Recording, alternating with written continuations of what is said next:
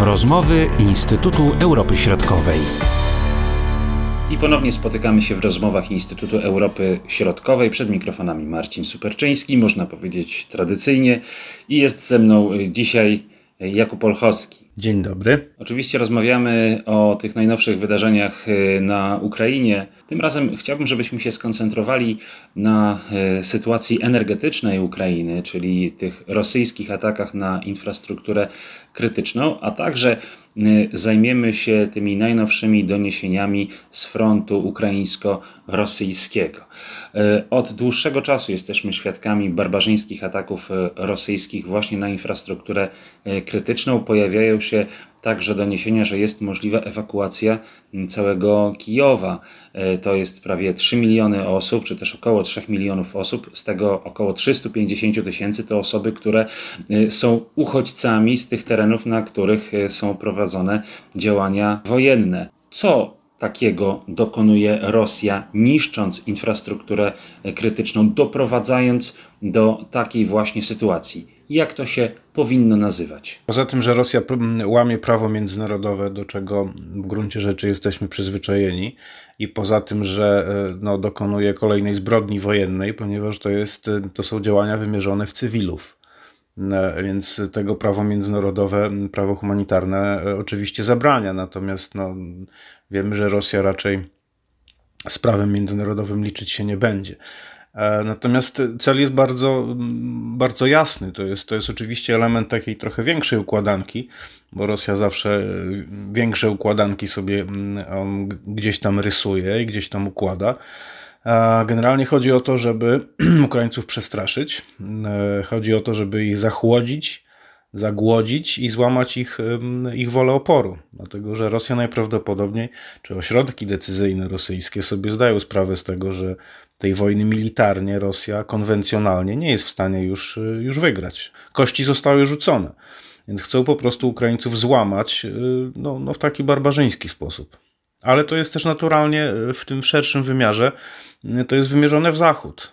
Y, to jest też e, komunikat dla Zachodu, żeby E, Ukrainie nie pomagać, bo, e, bo was też na zachodzie czeka przecież trudna zima. W jaki sposób państwo ukraińskie może się bronić przed tymi atakami? Czy jest w ogóle taka możliwość, żeby powstrzymać te zmasowane ataki? To jest przede wszystkim obrona przeciwlotnicza, czy jeszcze coś więcej? Nie, to jest przede wszystkim obrona, obrona przeciwlotnicza, natomiast rzecz jasna tych ataków w 100% zatrzymać się nie da. No to, jest, to jest fizycznie niemożliwe, nawet E, Izrael przy pomocy swojej, swojego e, systemu sławetnego, czyli przy pomocy żelaznej kopuły nie jest w stanie zatrzymać wszystkich ataków prowadzonych no, przez, przez, z różnych stron. A więc to, to, to oczywiście nie, natomiast im więcej, e, e, im więcej broni przeciwlotniczej, więcej systemów przeciwlotniczych, tym e, skuteczność tej obrony będzie większa z jednej strony, a z drugiej strony naturalnie ważna jest też ofensywa dyplomatyczna, którą notabene Ukraina prowadzi, zresztą dość skutecznie od, od samego początku tej, tej inwazji rosyjskiej. Ofensywa, która będzie miała na celu no, zatrzymanie handlu bronią, w sensie, w sensie powstrzymanie na przykład Iranu przed dostarczaniem e, Rosjanom tych, e, tych dronów, które nie są jakąś bronią e, wielce niszczycielską, no ale niesłychanie, zwłaszcza ze względu na ilość, niesłychanie uciążliwą. Rosjanie liczą na to, że ten hard ducha, ten opór Ukraińców zostanie złamany, ale cały czas wydaje się, tak przynajmniej z tych obserwacji, które do nas docierają, sam zresztą niedawno wróciłeś z Ukrainy, że to jest efekt wręcz odwrotny, że ten y, opór jeszcze bardziej narasta, czy też nie maleje. Czy rzeczywiście tak to wygląda z Twojej perspektywy, tej niedawnej wizyty w Lwowie? Tak to wygląda.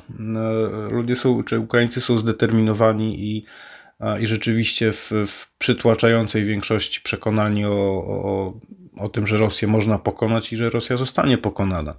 To, to nawiasem mówiąc jest y, y, no, trochę paradoks historii, bo, bo przecież Putin odmawia, odmawia Ukrainie prawa do państwowości, odmawia Ukraińcom prawa do, do istnienia jako naród, a tymczasem tym co, tym, co zrobił, czyli najeżdżając Ukrainę, umocnił tożsamość zarówno państwową, jak i narodową Ukrainy i przeciął, no może jeśli nie na zawsze, to, to, na wiele pokoleń przeciął jakiekolwiek więzy, które no, w, w, w, ramach tego słynnego, słynnej jedności braterstwa słowiańskiego mogły istnieć. Ukraińcy nie będą już do Rosji E, e, ciążyć e, na pewno, nawet, nawet w tych rosyjskojęzycznych częściach Ukrainy, właśnie no na Hersońszczyźnie czy na Charkowszczyźnie nie ma już prorosyjsko nastawionych Ukraińców te informacje mówiące o ewakuacji Kijowa, jak one są tam odbierane? Czy mieszkańcy Kijowa nigdzie się nie wybierają, mówiąc, mówiąc naj, naj, najkrócej. E, raczej, raczej wolą ci, którzy mieszkają w Kijowie teraz, bo oczywiście część, część Kijowian opuściła miasto i nie wróciła e, do niego od początku inwazji, ale większość została i ta większość planuje zostać. Oni, się, oni nie chcą się, się ewakuować. E, I też z drugiej strony no, nie, nie wyobrażajmy sobie, e, czy nie, nie, nie, nie twórzmy sobie wizji e, opustoszałego miasta, ciemnego, po którym tam tylko jakieś psy biegają po, po, po tych ulicach. Dlatego, że to jest niemożliwe, bo musi, musi zostać cały ośrodek decyzyjny, czyli całe wszystkie struktury centralne państwowe i tak musiałyby zostać. Garnizon, garnizon wojskowy siłą rzeczy musiałby zostać, policja musiałaby zostać, żeby y, pilnować porządku publicznego. Wszystkie służby, które, które zajmują się funkcjonowaniem y, no, takim życiodajnych różnych y, struktur miasta, to nawet gdyby doszło do ewakuacji, to z pewnością nie byłoby to, nie byłaby to ewakuacja wszystkich mieszkańców. Także to, to jest raczej mało prawdopodobne. Z tych najnowszych informacji, które do nas e, docierają, wynika, że Rosjanie mają się wycofać z Hersonia. E, tak e, zapowiadał minister obrony narodowej Rosji Szojgu i także ci wyżsi dowódcy rosyjscy to mieli potwierdzić. No ale jest tutaj sceptycyzm bardzo duży, zarówno po stronie ukraińskiej, jak i po stronie komentatorów, chociażby byłych dowódców, wyższych dowódców wojska polskiego. Z czego wynika ten sceptycyzm, to niedowierzanie? Wycofanie się, się Rosjan z Hersonia i z Hersońszczyzny to, to de facto jest wycofanie się za Dniepr.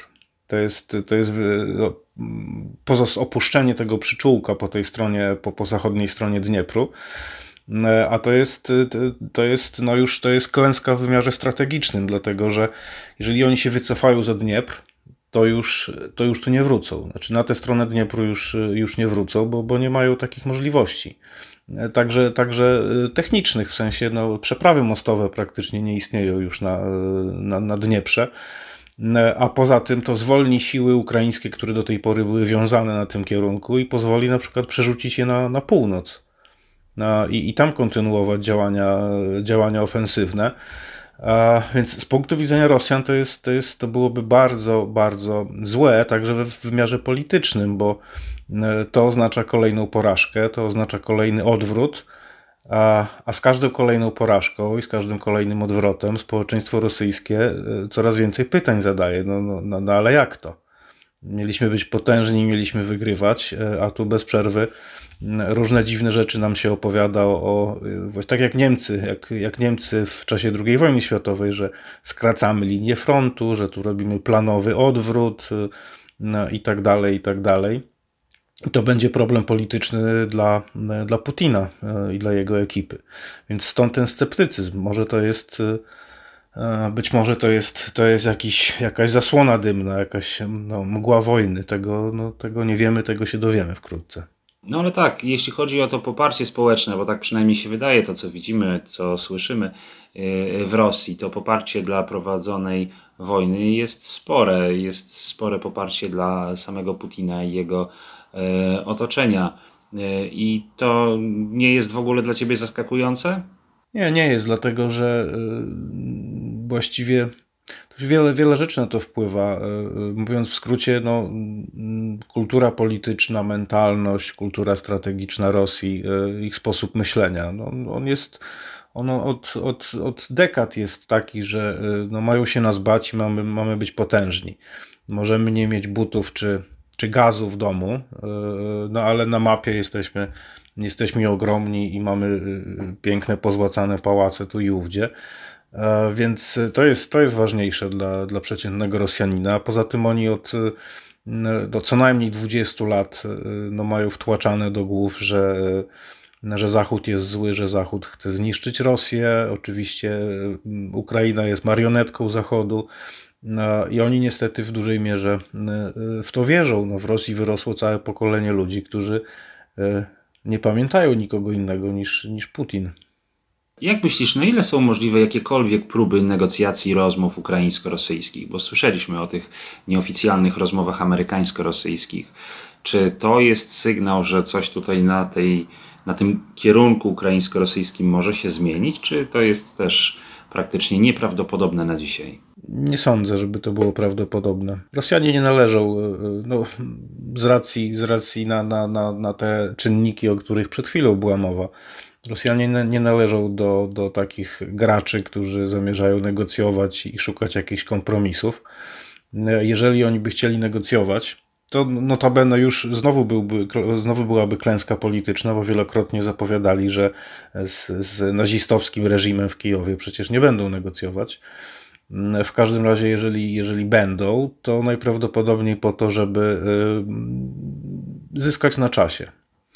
I żeby właśnie y, liczyć na to, że, że zima, że mróz, że zniechęcenie Zachodu, y, że głód, bieda zmuszą Ukraińców do, do uległości. To, to, to jest najprawdopodobniej takie, no gra na czas. Chyba, że stwierdzą, że już nie mają wyjścia. Tak, to też nie jest wykluczone, bo, bo rzeczywiście kolejne posunięcia e, Rosji są no coraz, bardziej, coraz bardziej desperackie, co widać chociażby po retoryce e, rosyjskich propagandystów, którzy już opowiadają no rzeczywiście e, niebywałe bajki, niebywałe historie o, o satanistach ukraińskich no i tak dalej, i o tym, że Rosjanie to armia aniołów, która e, walczy z siłami zła. To, to już jest rzeczywiście level, to już jest poziom e, no dość, e, dość taki brawurowy.